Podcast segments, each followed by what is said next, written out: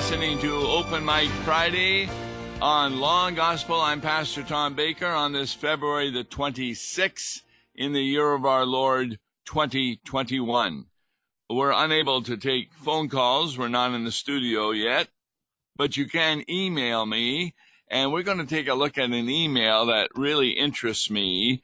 Uh, it may take the whole broadcast to explain it, but it's a really good question and has a lot to do with parables. Dear Pastor Baker, may I ask you to explain to me the meaning of Matthew 25, 14 to 30? Now, that's a parable called the parable of the talents. And it's about a man who goes away for a while and leaves money for his servants to work in the marketplace. And when he gets back, some of the servants have doubled what they were given. One buried it, and he really praises the ones who doubled their money and the one who buried it. Well, he is lost forever. So that's kind of the parable. And here's what the writer asks Am I correct to understand when Christ returns, he will judge Christians by what we have done with our money? And if we have found to have not invested our money wisely by properly tithing, are we to lose our salvation? And he quotes verse 30 in, in the parable. And that verse 30 says, And cast the worthless servant into the utter darkness. In that place there will be weeping and gnashing of teeth. So I'm reading this email and I get to that point and I'm saying to myself, where would he have gotten this idea that how you deal with your money is going to decide what happens when you die? Well, he explains it. My pastor used this passage as a text for his sermon today, and he also referenced the passage where Christ speaks of laying up for yourself treasures in heaven.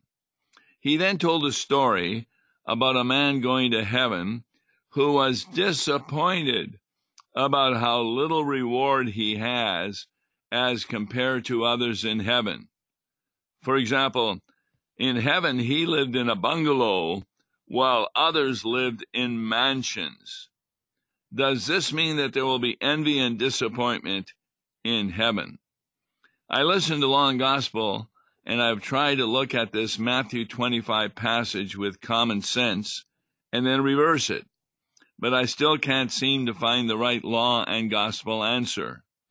I know you are extremely busy. Any insight you could offer or reference materials you might recommend would be greatly appreciated. And then the email writer signs his name. See, this is why when, let's say, you move to another city for another job, one of the most important things to do is to find out where you're going to live. And my suggestion is first find out where there is a church that properly preaches the word of God and administers the sacrament. For a pastor to say that you're going to heaven and you'll have the greatest mansion depending on how you use your money here on earth, is totally contrary to the Christian faith. And yet, that's the application that this pastor made. Remember, I, I keep talking about a distinction between interpretation and application. The interpretation is what does the text say? The application is how does it relate to you, particularly in regard to your salvation? Uh, for example, I'll just use a quick one. The passage about the lost sheep. There it's clear that a shepherd goes out, finds the lost sheep, and takes it home. Now, the interpretation is not difficult. It's a lost sheep. The shepherd finds it puts it on his shoulders, carries it home. And yet, I've heard applications of that proper interpretation to mean that you as a Christian need to go out and do mission work and bring the lost home. Well, that application is totally wrong because the lost sheep is not about us doing the work of mission. It's very clear that the shepherd is none other than Jesus Christ himself. And he finds you when you are a lost sheep. In fact, we're all born being lost because of original sin. And he comes to you and puts you on his shoulders. That's referring to the Hebrews passage where it says that he carried our sins to the cross on his shoulders. He died for them. And so the lost sheep is not about my mission to the world, but about how I was justified by Christ because he found me and saved me. So, the interpretation of the parable of the talents is pretty good. Part of the problem is the word talent. Uh, a lot of people, when they think of talents, and I've heard this said in stewardship, that we're talking not just about the gifts God has given you, but the talents of money. And therefore, I can understand how a pastor not involved in law and gospel would give the impression that when you get to heaven, you may not be happy with where you're going to live because others have better living conditions. And the question, therefore, is boy, are we going to be envious when we get to heaven? Obviously not, because you are going to be in bliss. Then how do we understand this parable? Well, you have to reverse what it appears to be saying. So kind of let's go through it. It's like a man going on a journey who called his servants and entrusted to them his property. To one he gave five talents, to another two, to another one, to each according to his ability. Then he went away. He who had received the five talents went at once and traded with them, and he made five talents more. So the servants would go into the marketplace and indicate that these were talents from the owner and would do business and would earn a profit. So also he who had the two talents made two talents more.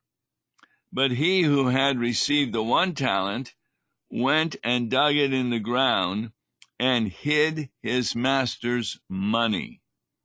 So you've got these three individuals. Well, first of all, how can you say that the more that you do with your money, the greater will be your home in heaven? Because remember, even the two that made a profit, one was given more than twice as much in order to deal with it than the other. Why would he receive a greater gift in heaven than the one who had not been given as many talents? So, we'll talk about that in a moment. Now, after doing that, after a long time, the master of those servants came and settled accounts with them. And he who had received the five talents came forward, bringing five talents more, saying, Master, you delivered to me five talents. Here I have made five talents more. His master said to him, Well done, good and faithful servant. You have been faithful over a little I will set you over much. Enter into the joy of your master. So it certainly does appear by reading this verse that the one who made five extra talents is being rewarded with entering into the joy of the master. He also, who had the two talents, came forward saying, Master, you delivered to me two talents. Here I have made two talents more. His master said to him, Well done, good and faithful servant. You have been faithful over a little. I will set you over much. Enter into the joy of your master. Now, it seems like he also gets rewarded by how he used the money he had been given to him. Is that the proper interpretation or application? Well, we get it clear when the one who had received the one talent came forward saying, Master, I know you to be a hard man reaping where you did not sow, and gathering where you scattered no seed. So I was afraid, and I went and hid your talent in the ground. Here you have what is yours. But the master answered him, You wicked and slothful servant, you know that I reap where I am not sown and gather where I scattered no seed then you ought to have invested my money with the bankers, and at my coming I could have received what was my own with interest. So take the talent from him and give it to him who has the ten talents. For to everyone who has will more be given, and he will have an abundance. But from the one who has not, even what he has will be taken away and cast the worthless servant into the outer darkness. In that place there will be weeping and gnashing of teeth. So that's the parable. How do we understand it from a law and gospel perspective? For a pastor to say that when you go to heaven, it will depend on your tithing, because that's what the email writer said, the pastor had preached. And if you keep your tithing up, you'll have a greater place in heaven. Uh, the reason that cannot be true is because tithing is part of the ceremonial law of the Old Testament. It's not a moral law. When I was a pastor, it didn't matter to me what percentage of money people had given to the church because what counted was their attitude. We had a number of people on welfare, and sometimes they could give maybe three or four dollars a week to church. That was a real sacrifice on their part. I had one individual who was well off who gave $500 a week.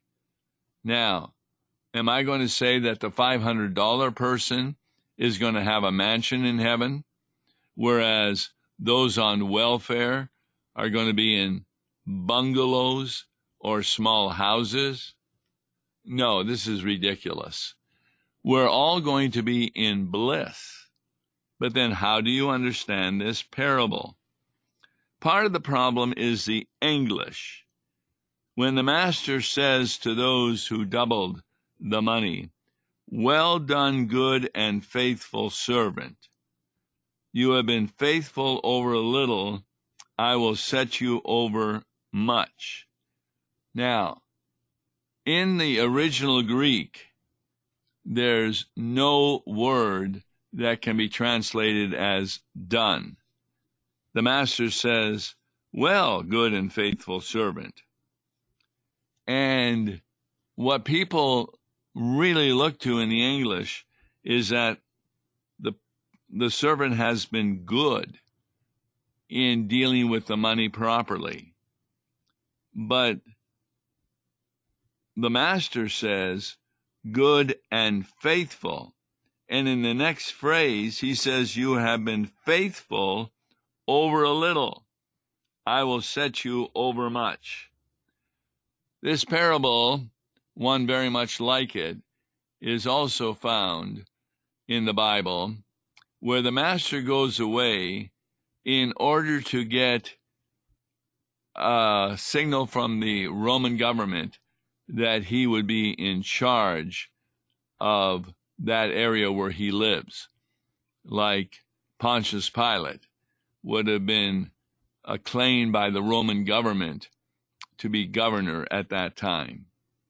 Well, just before Jesus was born, a few years, a man was assassinated because the people did not want him to be their leader. And so there was no guarantee that when a person would go to Rome to get his office that he would ever return. Now, this man did return. What is it about the one who buried the money? He buried it because his mind was thinking this way. If the master returns, I've got the money and I can return it to him. But if he doesn't return, guess what? Nobody's going to know the wiser, and that money will be mine. In fact, it's very clear that the two servants who doubled the money were those who were faithful in working on behalf of the owner whom people hated. And so, therefore, when they went into the marketplace, they were really taking their lives in their own hands because they were working for an individual that people hated.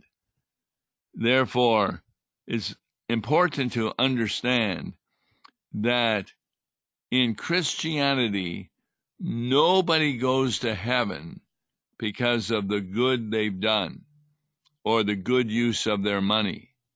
They go to heaven because they have been faithful to the Lord. What does that mean?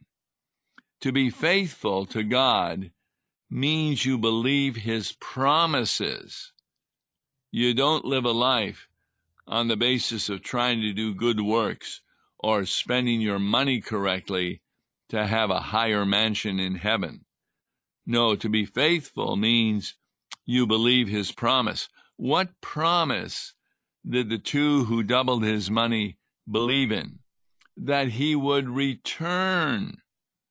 In fact, this applies, this particular parable in Matthew 25, right before Matthew 26 and the plot to kill Jesus.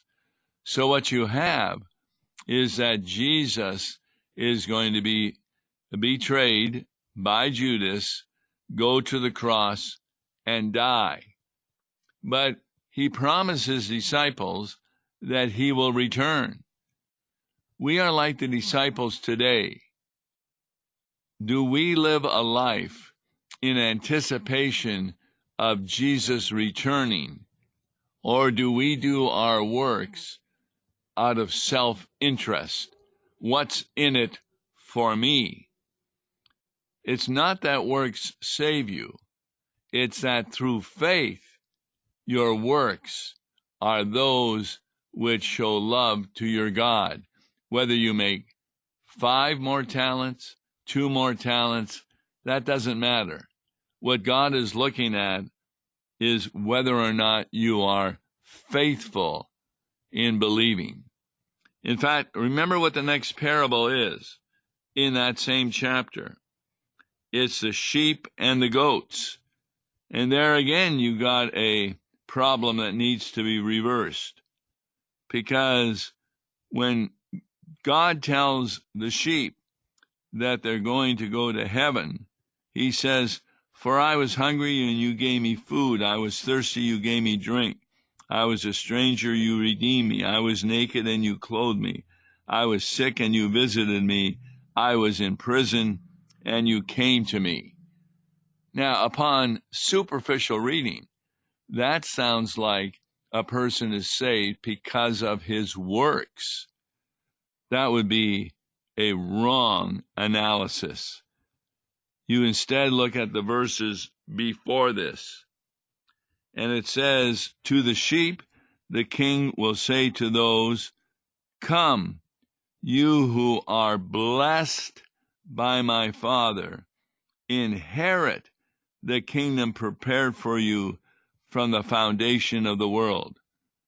Now, what do you do to inherit the kingdom of God?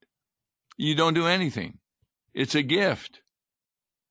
In other words, an analogy to this parable would be there's a person who dies and he leaves money, say, to a waitress at a restaurant because each morning he would go in there for breakfast and she served him faithfully and was very helpful to him. He so appreciated what she did that he left money in his will for her. Now, are we going to say that she inherited something because she did such good work? No, she inherited something because the person that she served recognized her as being faithful to his needs. Similarly, we know this is true in this previous parable because what happens to the person who hid the talent in the ground? Here's what he says Master, I know you to be a hard man reaping what you did not sow, and gathering where you scattered no seed. So I was afraid, and I went and hid your talent in the ground. Here you have what is yours. And the master, he answers him, You wicked and slothful servant. And then the next sentence has a question mark after it. Now, there are no question marks in the original Greek but it's clear that this is a question where he says, You wicked and faith slothful servant, you knew that I reap where I am not sown, and gather where I scatter no seed? See, that's a question mark, because that is the image that the wicked servant had concerning his master. What does that mean? The wicked servant portrayed his master as the devil, as Satan himself, because it is Satan who ends up reaping where he has not sown and gathering where he scattered no seed as he brings unbelievers into his kingdom. This parable is really about being faithful to the Lord. It's kind of like children when their parents die and they're left a will. They're not left a will because they were so good. No children are. But because they have a relationship with the parents and a relationship where the parents were only willing to give them something in the will. So they're not getting something in the will because of their works, because of their relationship. That's why both those who double the money are considered faithful. Therefore, you are going to heaven not because of how you have dealt with money here on earth. The one who doubled the money either five talents or two talents, both of them are living in mansions. Both of them are in bliss beyond compare. And this parable is very clear that it is the faithfulness, the trust in the promise of the Master that he would return. So we Christians, we know Jesus is going to return. And therefore, we are good to those who have need for us, as Jesus says in the next paragraph. As long as you did it to the one of least of these my brothers, you did it to me. On Monday's Law and Gospel, we're going to be taking a look at one of the readings for the following Sunday, And once more, we're going to be looking at it from a law and gospel point of view. Also, please listen carefully how you can contribute to law and gospel. This follows right now, and we would appreciate any contributions. God bless you. Listen to Law and Gospel each weekday morning at 9:30 on KFUO. For a tax-deductible gift to Law and Gospel, please make your check payable to Concordia Mission Society and mail it to Tom Baker, P.O. Box 28910, St. Louis, Missouri 63132. To give online, visit lawandgospel101.com or call toll free 1-877-267-1962. Views and opinions expressed on Worldwide KFUO may not represent the official position of the management or ownership of KFUO, the Lutheran Church Missouri Synod. If you'd like to comment on programs or topics heard on Worldwide KFUO, write us at KFUO, 1333 South Kirkwood Road, St. Louis, Missouri 63122. You can also leave a question or comment on our comment line at 314 996 1542. We are the messenger of good news, Worldwide KFUO.